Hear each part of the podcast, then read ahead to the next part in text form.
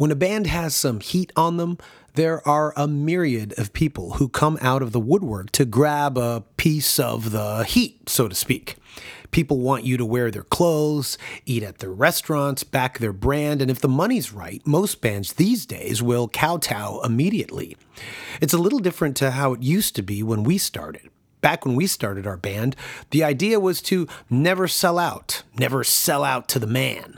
That meant never licensing your song to commercials, never appearing in ads to peddle products, and never playing for big corporations with questionable practices.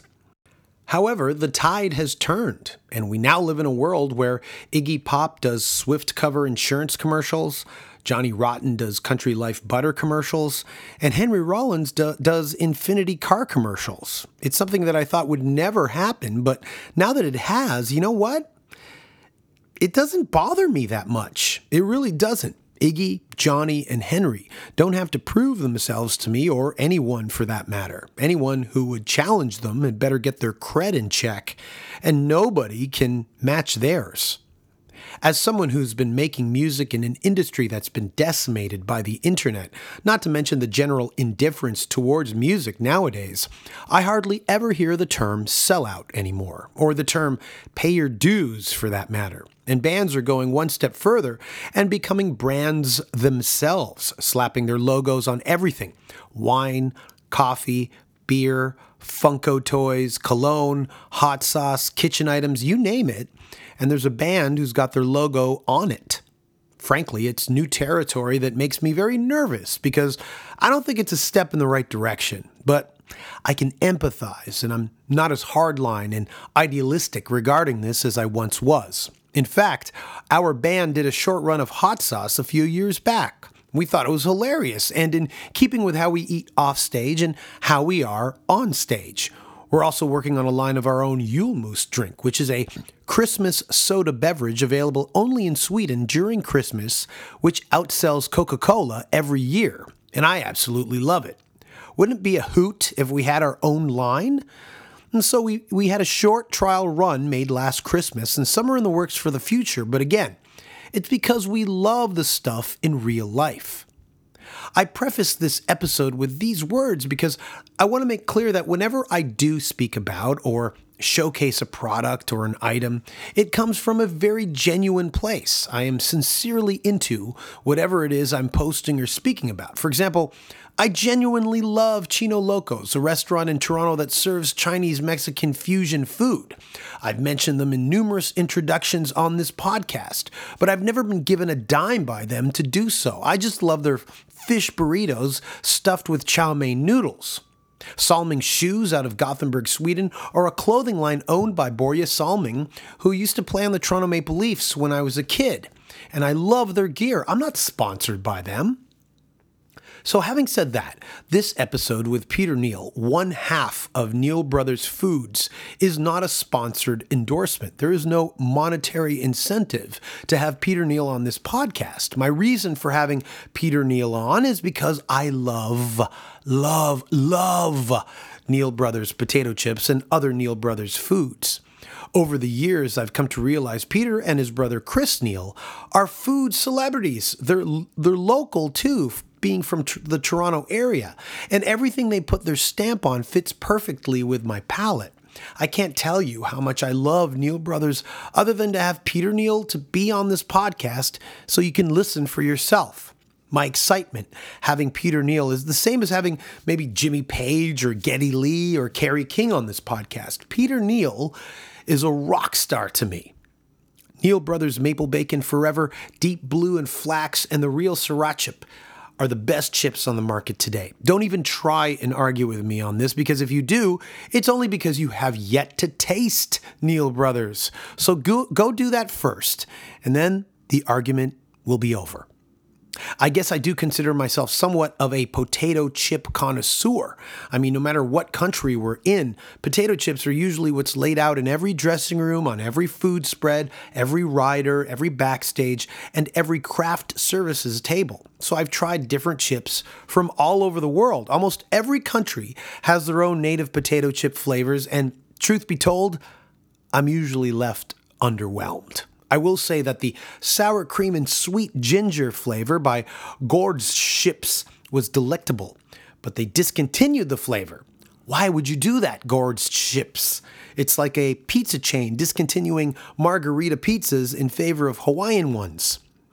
So when I found Neal Brothers chips and found out they were from the Toronto area, I was sold and an immediate fanatic. Add to that their constant charitable work with organizations and their own 30 Acts of Goodness events, and it makes it really easy to back the Neal Brothers. So sit back, grab a bag of chips, preferably Neal Brothers, and listen to this episode with Peter Neal, one half of the Neal Brothers Foods, and it starts now. The Tango Joe's Podcast is the best around. Nick Flanagan and Tango's go out down for free on Saturday night. I do sometimes. Get me in from fucked up. Stop playing Hexo.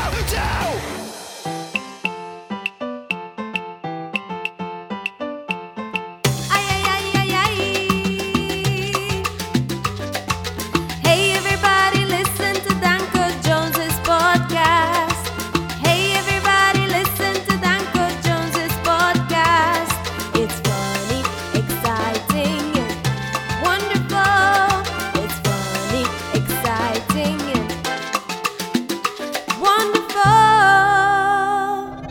Login protocol initiated. Sequencing algorithm interface. The official Danko Jones podcast uploaded. Listen with caution. Are you sitting comfortably? Then we'll begin. Ladies and gentlemen, boys and girls, get ready because the Danko Jones podcast starts now!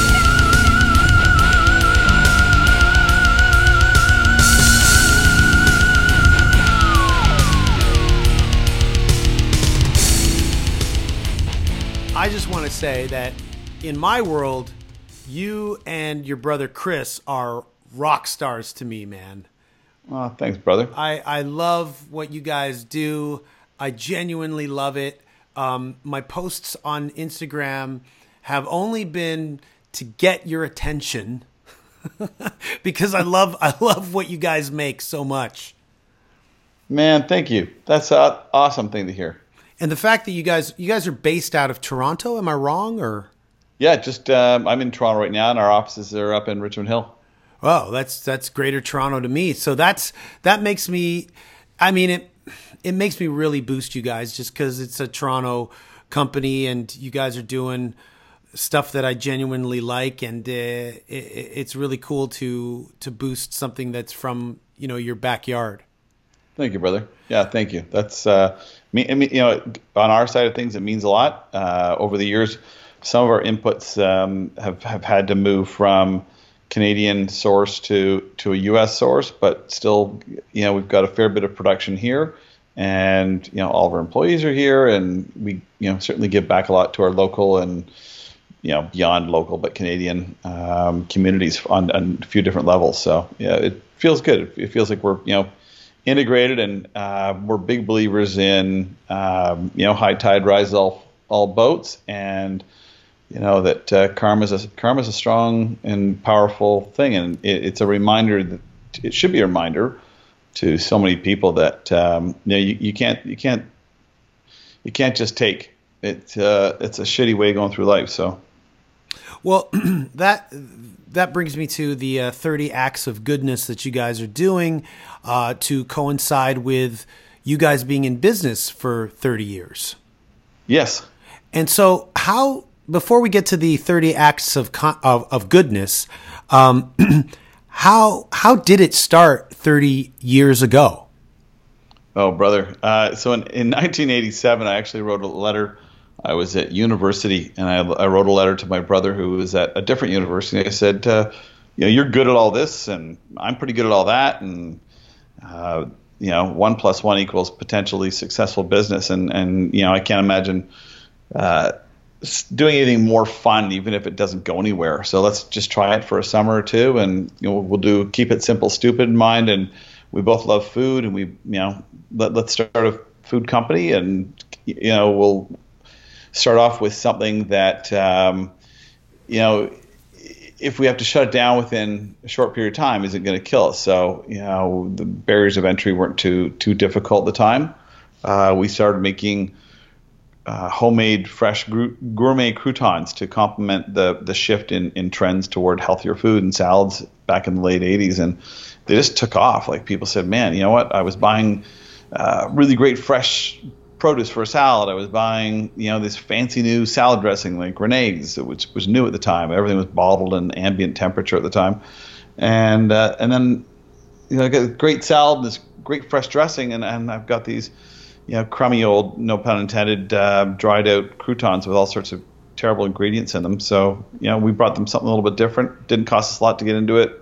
Gave us a taste of the food business, if you will.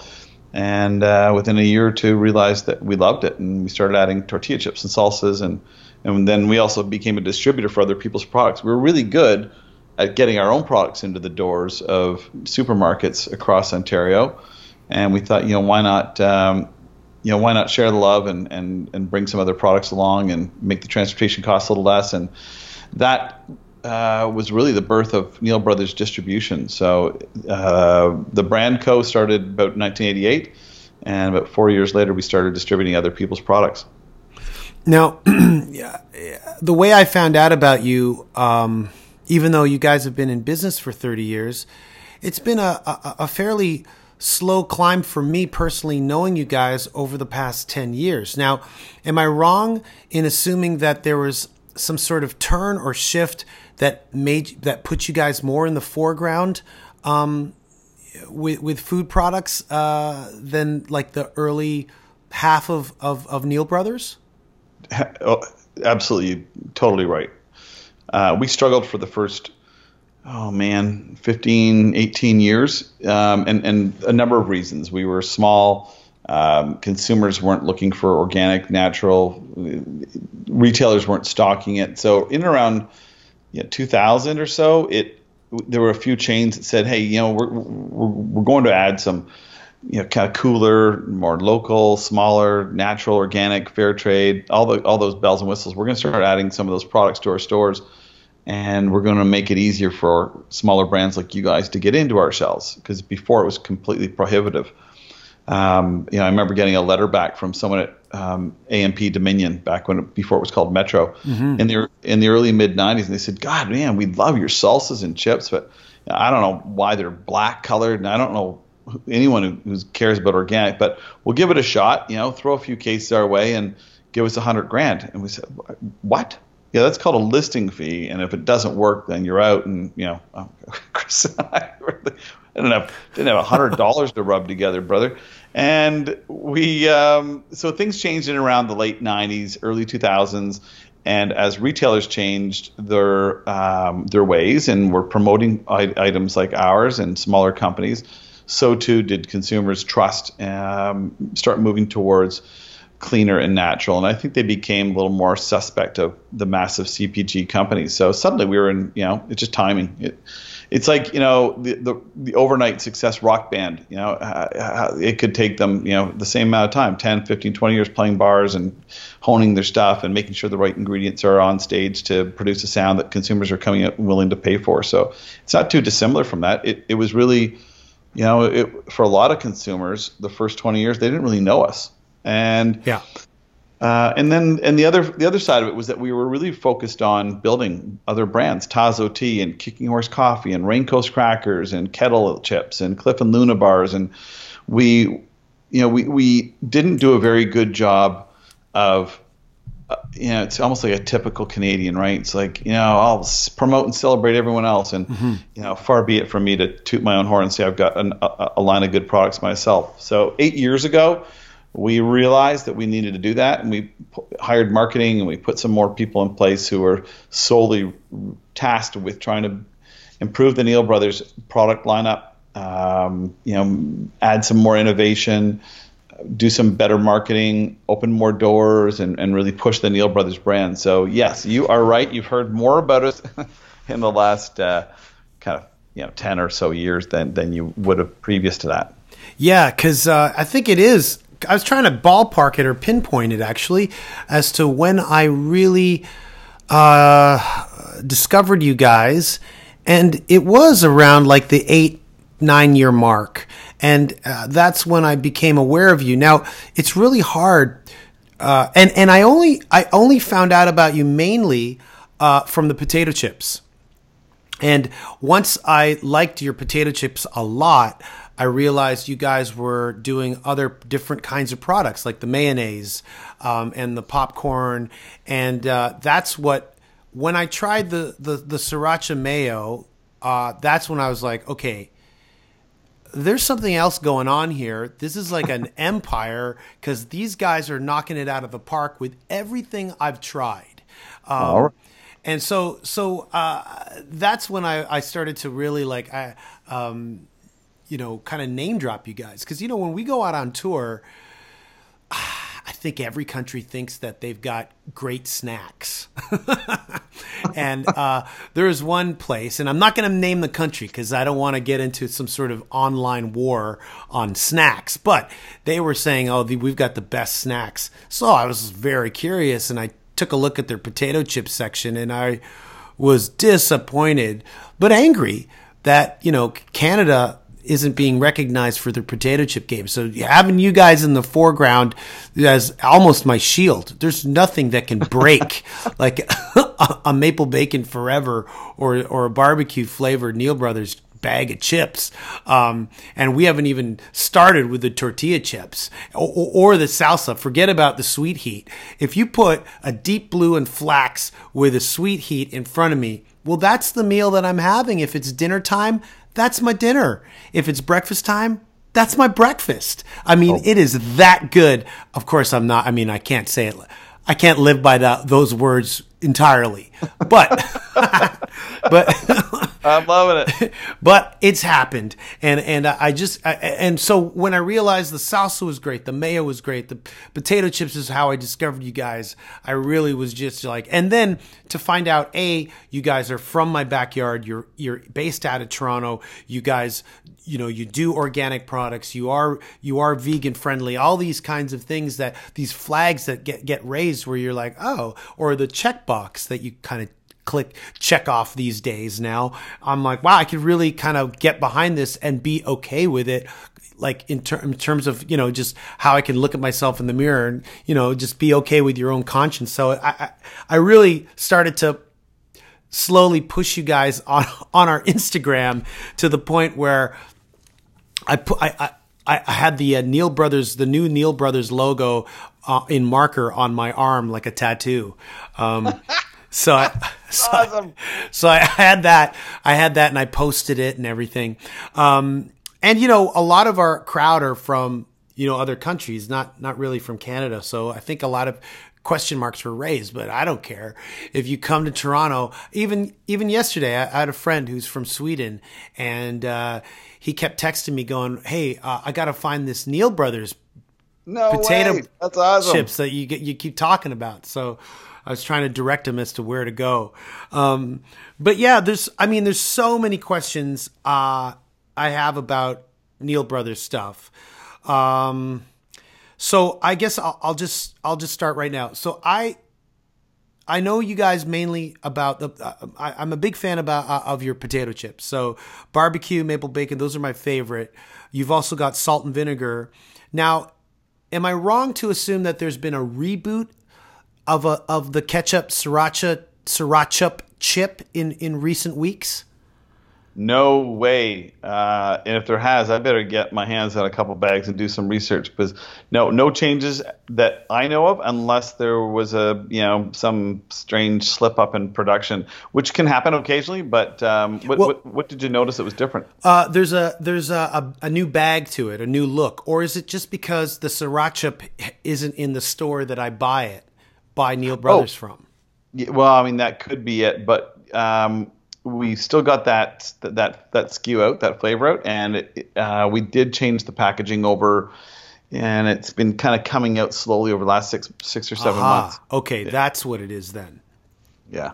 So, I mean, I can go so deep on this, man. I don't want to waste your time, but I really want to know, what are the beginnings of taking ketchup chip and a sriracha flavor and meshing them together? Because, I mean, I got to be honest with you, there was a part of me that felt like I was betraying you guys, because one of my favorite other flavors of potato chips is another brand, but it's a ketchup chip. It's the That's cool. It's the President's Choice ketchup chip.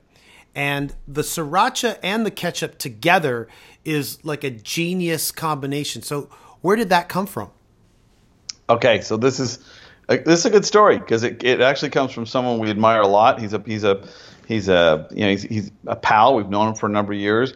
But Montreal chef Chuck Hughes is fully the guy who had suggested it to us. We came up with some flavors. We worked with them. We actually had a flavor with his name on it, for a number of different reasons, marketing, etc. And totally with a handshake and good faith and good friendship, we parted ways. But the inspiration for that flavor, for sure, came from Chuck Hughes. Wow. Okay, that makes sense now, because to me that's such a specific flavor. I've never heard of that before. It's always just ketchup. And so it's got such a great spicy bite to it. I can't recommend it to more people. I mean, it's amazing. But there's that Montreal steak spice. Is that still in production? It isn't. We just weren't getting the kind of returns on it, and it didn't make sense from a production standpoint. So it was kind of sad, and it was... What's really interesting about that one is that I was in the head office of Whole Foods, their global office down in Austin, Texas. And the buyer at the time was really interested in bringing our chips on, and they did. And one of the things he requested was a Montreal steak spice. And I'm sitting there, in barbecue country in Texas, and I'm looking at this dude, and I'm like, Maddie, like, seriously, how do you know Montreal steak spice? And why do you want it? He said, are you kidding me? He said, it's a staple in so many of our shells. Wow. And I mean, Texas is funny. I mean, I love it. It's so big and so diverse and so different. But, man, they seem to have a big love of Montreal steak spice. And they also have they're also fans of one of my oldest favorite Canadian bands, Rush. Right, of course. Which just makes Texas ultra cool. Right.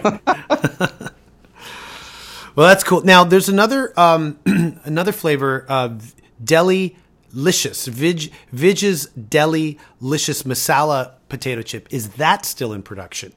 That one as well. It was so niche. We had I was actually just in London, Ontario yesterday, and this there was a table sitting next to us at a Freshie where they serve our chips, and this they were going on about how much they love Neal Brothers. And I'm like, I couldn't take it anymore. I finally walked over to them and said, and they were like, oh, it was such a cool interaction. They were really nice people. And one of the gals, the wife, she said to me, okay, I've got a big issue with you guys, though. It looks like you've taken away the Vij chip. And she said, to me, that encapsulated the taste and flavor of all things India. And I said, yeah, I know. I thought the same thing. And I said, it's a shame.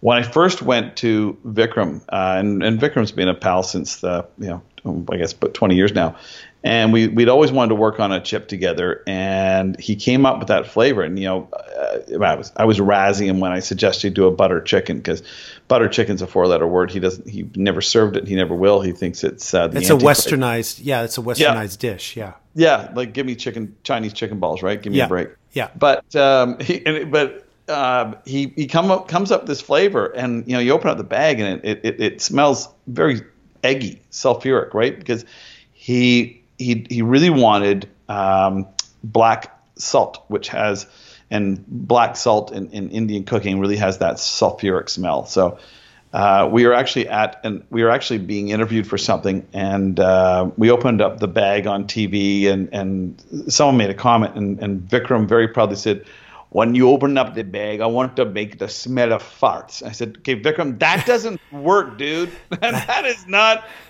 what we're trying to get across to our consumers. And no one's going out to buy a bag of farts. But anyway, that's what Vikram wanted. And I love the chip. I love him. But it's no longer, unfortunately, wasn't a big enough market. That's too bad. I did enjoy that flavor, actually. That was a good one. But This butter chicken idea you just threw out, answering my last question, that is actually could be an amazing flavor. Right? Who doesn't like butter chicken? I mean, I know it's not Vikram, but dude, that's a good flavor. It's not genuine. But you know what it does? You know how you could market it? It is a cross-pollination of cultures because it's only found through the Western palate and filtered through, Indian chefs, even though they've probably got their, you're forcing them to make it. There is a cross-pollination of cultures here. And when I see the Delilicious chip under the umbrella of Neal Brothers, which is a Canadian company, I feel the... the multiculturalism coming through. Hey, that's reason number 3 that we wanted to create it. I mean, I've loved Vikram for many, many years. He's just an all-around charming, fun, interesting, talented. He represents that incredibly successful and entrepreneurial new Canadian that we want here in this country so badly. And he personifies so much goodness. Everything he brought from India and his cooking from, through Switzerland, and then what he did in Canada. I thought, man, what a cool way to celebrate that with a flavor with him. But anyway, maybe he'll bend one of these days and he'll agree and we'll do a butter chicken. I don't think so, but you can always hope, right? Yes. Okay, so segueing from the potato chips, you have a cheese puff line of cheese puffs, yes. which I might be jumping back and forth between what I wanted to talk to you about, but that maybe it's just where I'm getting the cheese puffs, but they do not have, the packaging does not have the new Neal Brothers rebranding logo, etc. No. I'm kind of thinking maybe you're telepathic or your ears were burning because an hour before we got on this call, I just approved the new cheese packaging, and it's got the same look as the new tortillas and salsas and everything else. So that's coming probably within the next 6 or 8 weeks. All right, we got a scoop. The podcast got a scoop. Woo! And like I said, I love in terms of the tortilla flavor, the tortilla chip flavors, my favorite is the Deep Blue plus flax with a sweet heat side salsa. You can come for dinner any night because that's pretty much what my wife serves every night. That's her favorite. Yeah. Oh, really? So I hit it out of the park right there, right on the first pitch. And then there's, there's people listening to this who have yet to even hear of the Neal Brothers because they probably live somewhere else. But I mean, I don't care. I'm just going to get it out there, and I don't care if you haven't tried it.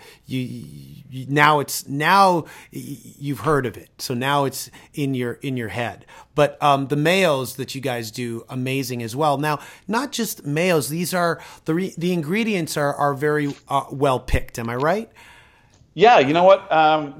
We've played with them a little bit over the years, but we really wanted something that fit along the lines of what we've always tried to do with our ingredients and it's often trying to find that perfect intersection of really good ingredients, taste profile, consistency in terms of mayo, the viscosity, but also ensuring that price and everything else is in decent shape as well. So we, I'm not sure what mayo you've got in front of you, but at some point in time we were using a soya-based oil, and we had a lot of concern, despite the fact that we had an organic, non-GMO soy oil. But we've made some modifications, and the mayos are actually being enhanced. You may not even notice it, but just from overall sustainability and sourcing, the ingredients will be even better. They're a little bit more expensive, but we'll keep the retail in line on the mayos.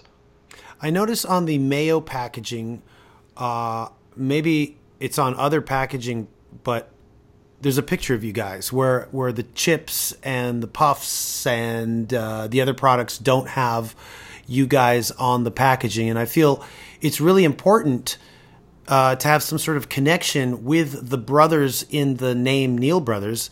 I thought that was, that gave it a real homey vibe to the packaging. Yeah, that decision was essentially foisted on us by our marketing team. So as I said, but 8 years ago, we tasked a group with trying to convey that message that that brand, that eponymous brand, Neal Brothers, wasn't just something arbitrary. It truly was. My brother Chris and I from Aurora, Ontario, started a food company, and people just didn't know it still after 25 years. So we both, my brother and I, Chris, we reluctantly agreed to have our images on the packaging, and we were removing it. So in another couple months on the mail, you won't see us anymore. But we had a local artist, a really talented dude, do a sketch of us. So you'll see there's a picture of my brother and I on some of the other products on our motorcycles, and yeah, it's just kind of conveying who we are and what we're all about as well.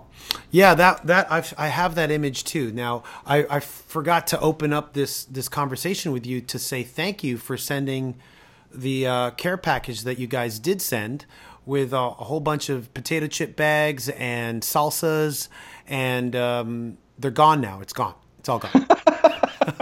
Well, actually, to be fair, I split it with the two other guys in our band, so we all got a little bit of that package. So, yeah, we're all... Right on. Yeah.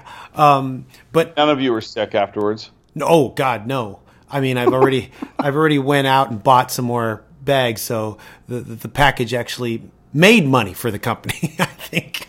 Right on. Included in the box was that image that you just spoke of, which is you and Chris on some motorcycles, which I think it's great, and it gives you as a consumer, you really feel that, oh, this is a real kind of family business, in and amongst all these grocery items that are on shelves, and there's no personal connection. That's what really hooked me in after I really liked the flavor. I turned the bag around and I saw, that, oh, there's a story behind it, and there's actual brothers. This isn't just a brand. So that was kind of cool. I really dug, the different personalities that you guys are kind of pushing to the foreground. Oh, thank you. Yeah. We are real guys, and one of the things in the last few years are the people around us who are mentors or supporters or paid marketing people to help us said, you're also involved in all these different charitable things. So why are you on the board of this charity or that charity when you should be, focusing your time and energy on food-related stuff, or just telling your story in a very genuine way and promoting the things that matter to you? And I think at first we thought, well, if we're doing something in the food industry, it's going to look too contrived. It looks like we're just trying to get our name out there and be on a board for the sake of pushing our agenda from a marketing standpoint. It didn't seem genuine, but we found some great organizations that we have become deeply passionate about and deeply involved with it, and not just from a board level, but rolling up our sleeves and being part of the actual on the ground effort. And It's been pretty cool, and telling that story or having our shots on there. My brother and I have spent a lot of time traipsing around North America on our motorcycles for different reasons, and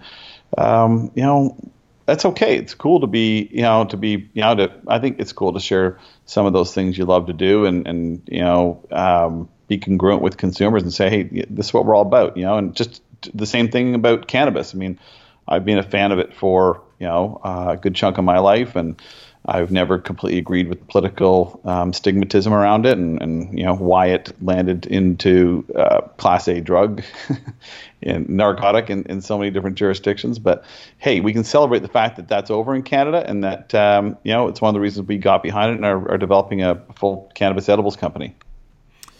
Wow, that's amazing to hear. I did not know that. That's wild. I mean, I guess now that all the laws are getting more and more lax, it gets easy to enter the market through there.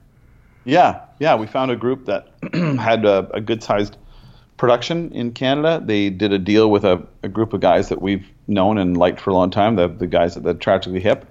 And we thought, hey, we love their music, and there's a friendship amongst food, and and really liked the guys behind the production of cannabis at Up Cannabis, and we agreed to be their food partner and build up a whole food line. It's now potentially in the hands of a bigger licensed producer called Hexo, but the same thought process behind presenting or curating a line of items that make sense to consumers and checking off the boxes. So if we do a cannabis infused chocolate, it'll be fair trade, it'll be organic, it'll be probably plant based for sure, vegan, and best practices of food will be married with really good responsible cannabis distillation or isolate infusing, and we're going to give Canadians an opportunity to engage with our food. And just as they would with a couple of glasses of wine, they can have a whether it's a piece of chocolate or a vegan gummy that's not just all sugar and not just full of garbage. It will be something that they can enjoy with friends, or use it for whatever occasion, sleeping or just kind of chilling out on an airplane. We're going to give them an opportunity to engage with cannabis in a really responsible manner. And when is this expected to hit the market? Right now, we've seen the draft regulations from the government, Health Canada and Pharma, but most likely it'll be October, November. It could be November, December of 2019, but it's soon. And I've been traveling across the U.S. to all the states where it's legal and attending seminars and conventions, speaking at things, and really learning so much about this industry. It's been a real eye-opener. It's been a really, after 31 years, it's easy to get tired with something, especially if it's your own company. But, man, I'm so reinvigorated now knowing that we can do something so exciting. I've seen the effects. I've seen the positive effects from medicinal and a medicinal/recreational and what cannabis and, maybe a higher CBD ratio, but what consumers have been able to benefit from with really good food combined and have a really great experience. So I love alcohol. I've got a wine importing company as well, but I don't drink a ton. And from a physiological and societal standpoint, cannabis has got some really good things to offer us as an alternative. I agree. 100%. I don't wake up feeling like crap in the morning. Yeah, it's true. I mean, I'm not a consumer of cannabis, but I agree with all its health benefits and its benefits to our planet. So I'm a pro legalization person from that standpoint.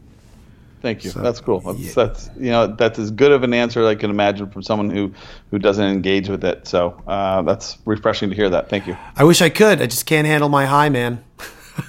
Yeah. Hey, there's a lot of people in that boat, and and one of the wonderful things about edibles and the way we are dosing them, and I'll tell you a quick story. One of my youngest daughter was over with a group working in Kenya building schools last summer, and just based on her, I think a lot of things being away and being that far away and exposed to a whole lot of different things, she had a panic attack, and it was so bad that the local doctors didn't know any better, and they prescribed a psychotropic. Sadly, it affected her genetically, and she was for 8 days near suicidal. She was depressed. She was in a very, very bad state. Fortunately, we were able to get her off them and talk to the doctors. But, a month later, we were with some friends in a boat in the Pacific, and she had another panic attack. And someone on the boat is in the medical cannabis industry and had CBD with them and administered it to her. And within an hour and a half, brother, she was right as rain. And I thought, man, am I ever happy I'm getting into this industry. I can see the goodness from it. I've got a 91-year-old father-in-law who's been – his life, his day-to-day happiness level, his pain management has it's night and day. I can't explain it. He lived with us for 2 weeks. He's out of the house now, but he's on a daily dosage of CBD. And you can look at so many different things that we engage with every day. Drink more milk for this and eat more vegetables for that, and take vitamin D and vitamin A. CBD is no different, and we're going to realize that. And there's nothing hallucinatory about it, and it can be grown in a very clean, environmentally friendly, organic manner, and So yeah, we're learning a lot about CBD and the other 100 and some odd cannabinoids in cannabis, and there's a lot of good that can come out of it. Thankfully, finally, yes. I mean, I think the truth is coming out on cannabis. Yeah. And it's not It doesn't have to be about the high. No, not at all. My only criticism about the high with cannabis in this society is that it's not given the respect. It's used as like some sort of like party drug. But if you give it the respect to go alongside with the high, I think you can really benefit from it beyond just like a cool Friday night. Oh man, I need you on tour with me. That's exactly what I need to encapsulate. I try sometimes, and sometimes I struggle with getting the right message and not having it confused. But for 15 years we've taken our daughters to Jamaica, and for about 10-12 days we rent a home in the local community, and it's a religion to so many of them. There's a lot of them still that they want nothing to do with it, and they they're also not drinkers, and I mean it's just a very different lifestyle. But for Rastas and so many other locals, it's it really is a religion, and they're not smoking it like high school kids on a Friday night either. It's just part of how they live. It's I'm not going to say it's like in India drinking chai, but it is almost a cultural religious experience, and they do it just to kind of cruise and enjoy life and see life through a different lens, if you will. Yeah, that's actually where I realized marijuana should be treated. Because I was in university and I was trying to smoke joints and I had a couple of bad experiences, and I realized I wasn't giving it the respect. And I looked at, how Rastafarians treated marijuana, and then I realized, I had the wrong approach to it. So I'm not against it at all. I'm not against it at all. I'm loving this, brother. This is the wisdom of Danko Jones. Loving it. Well, that gets me to something that we've touched on a couple of times during our talk here is the charitable aspect of the Neal Brothers. You've actually, because you've hit your 30-year anniversary, you've decided to kind of showcase it and spread it out in the 30 Acts of Goodness. Could you talk about what that's all about? Yeah, it was really drawn out of what I was speaking about earlier in terms of, defining who we were and what our interaction with our community was, whether it's our hyper-local community or community at large and our country, and a way to celebrate our consumers. So my brother and I, and there's three of us actually, our younger brother's not involved in the business, but, the three of us were brought up in a house where,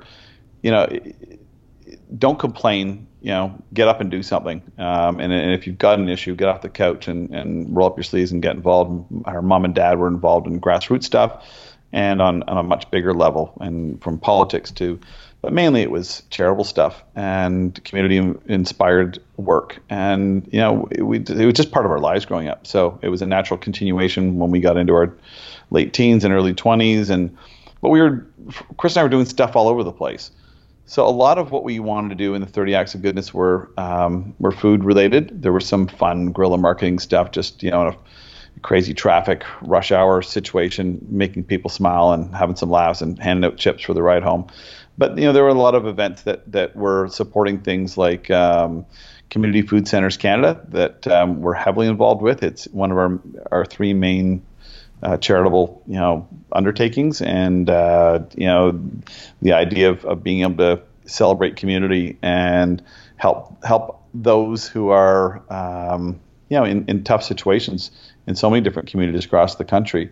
And we've visited many of them. I visited all the centers across Canada and spent some time through Canada's north and seen how that interaction between socialization, good food, and kind of a healthy outlook can really help to bring about people's better, more happiness and certainly better health within individuals and within a community. And as you do that, you continually see, you know, the improvement and the thriving of communities. And this community group, Community Food Centers Canada, has done an amazing job with that. They bring people into a center. People sit down. They're served a really good meal by a chef with usually local organic food. So very different than, say, the food bank model, which you know, plays an incredibly important role, especially in emergency situations. But as opposed to lining up for a hamper of food that, you know, may not be first class and may not be what everyone wanted to eat, you know, our approach is a little bit different. You know, we're going to look you in the eye. We're going to sit you down. We're going to feed you. We're going to clean your dishes. And, you know, you're going to be able to sit and enjoy a meal and have a conversation with several other people at your table. And that's when our group also can get involved and say, hey, what can we do to help you? Is there, you know, English is a second language issue? Is Landlord-Tenant Act? Are you having some perinatal, you know, stuff? Can we help guide you around better food? Can we show you how $5 at the grocery store can be used in a very simple way to create a great meal? You got to remember that we got, you know, so many different new Canadians who might come from different parts of the world who might look at a rutabaga or, you know, sweet potato and or many other different vegetables that may not be local to them and say, what the heck? I mean, I certainly know that from traveling. You go to a market in another part of the world and you think, my goodness, I don't know what that is. I can't spell it. I would not know how to cook it. I don't know what it tastes like. So some of that happens at these centers too. And it's really an amazing way to bring people together and, again, create positivity and strength out of a center that helps resonate throughout a community and brings up the whole community. And, again, back to the high tide floating all boats. And we're doing it. It's an amazing thing. And 30 Acts of Goodness was, you know, based around some of that. And it was celebrating a book my brother and I wrote 3 years ago to help raise money for Community Food Centers Canada. So, yeah, it was really bringing out that inner DNA in us and you know, modeling that to other people. Yeah, we can have lots of fun on our motorcycles and build a company and have great fun flavors and be a successful company. But, you know, there's a really important element to what we do as human beings every day as well, outside of just trying to make another buck. Wow. I mean, I guess, you know what? I got to pat myself on the back because I really chose right when I decided to publicly support you guys, because I honestly didn't know this whole background to you guys beyond, man, I really love their potato chips. so that's great to know. I wanted to ask you about, you mentioned you guys distribute Kettle Chips, and that was a brand of potato chips that I was a real big fan of, but Neal Brothers itself has kind of usurped it for me. How do you do that? That's a heavy competitor. How do you do business alongside that? You know, I think it's kind of our philosophy in life too, right? It's like, you know, we know their product's going to be on the market. We know they're going to be competitors, and you know, we've never seen competitors as, you know, villainous. We've always seen them as good, especially when it came to promoting, you know, quote unquote healthy or cleaner than, or you know, just better sourced ingredients. And we knew that back in the day, if we could help promote the industry and help other brands grow, then it would really help, you know, get the consumer more aware of other options out there, not just the big CPG companies, but that the fact that there were craft, artisanal, you know, there's entrepreneurs out there trying to tell a, you know, better story through food, and they seemed like really good people at the time, and you know, we agreed to take their brand on and sell it alongside ours. So again, we knew it was going to be with some distributor, and it might as well be with us, right? And it's been a good partnership and good friendship for, gosh, we've been with Kettle we were one of the first ones in Canada, so we've had it for 20 years. Yeah, that sounds about right. Now, listen, my favorite band since I was 6 years old was Kiss. And listen, I know that you guys have probably heard this a million times, but you're Peter, your brother's Chris. I see a cross-marketing Kiss chip Peter Criss. You guys together are Peter Criss. I mean, I know you guys have heard this a million times. You're probably sick of me, or you hate someone who brings it up. But honestly, this is absolutely the first time ever. And you know, I'm loving it, because in 1976, I don't know what number I was, but I was part of the Kiss fan club because I was a huge fan. And, you know, I've had a pleasure of meeting a couple of them, and Shannon Tweed. And, I'm loving where you're going with this. I'm a big fan. I love those guys. Yeah, I just see a Peter Criss chip somewhere down the line. I just don't know what the flavor is. And the last thing I wanted to end on with you, talking to you about all this stuff, my favorite potato chip in my entire life was... and I cannot remember if it was Ruffles or O'Grady's or O'Grady's au gratin. It was sour cream and bacon. Oh, I love that one. And it was a thick chip, and it was those are O'Grady's. Our friends, the Murphy brothers, made them. Look, every 10th or 15th bag you'd have, the flavor would be a little less than usual, but when the flavor was there, the sour cream and bacon potato chip that's discontinued now is the greatest potato chip that was ever invented. I mean, listen, Sophie's Choice, I mean, it's 2019, we all change. I probably take maple bacon forever, but sour cream and bacon by O'Grady's, man, holy smokes, one of the greatest potato chips ever invented. If you guys ever... go back to the drawing board, dig up that flavor from the grave. And it's not Vikram's potato chip. That would be Danko Jones' sour cream and bacon potato chip. Listen, in Gothenburg, Sweden, at the 2112 restaurant in Gothenburg, Sweden, there is a signature hamburger called the Wildcat Burger. That's my signature burger. I sour cream and bacon. That would be, I claim that flavor. It's got to be done. So the next time you guys go back to the drawing board, remember that flavor. Remember me. Danko Jones out. I love Neal Brothers. You guys are the real rock stars. Woo! Love you too, brother. And sour cream bacon is coming to a store near you. And Danko Jones will be written all over it for sure. And hopefully it will satisfy even the biggest tongue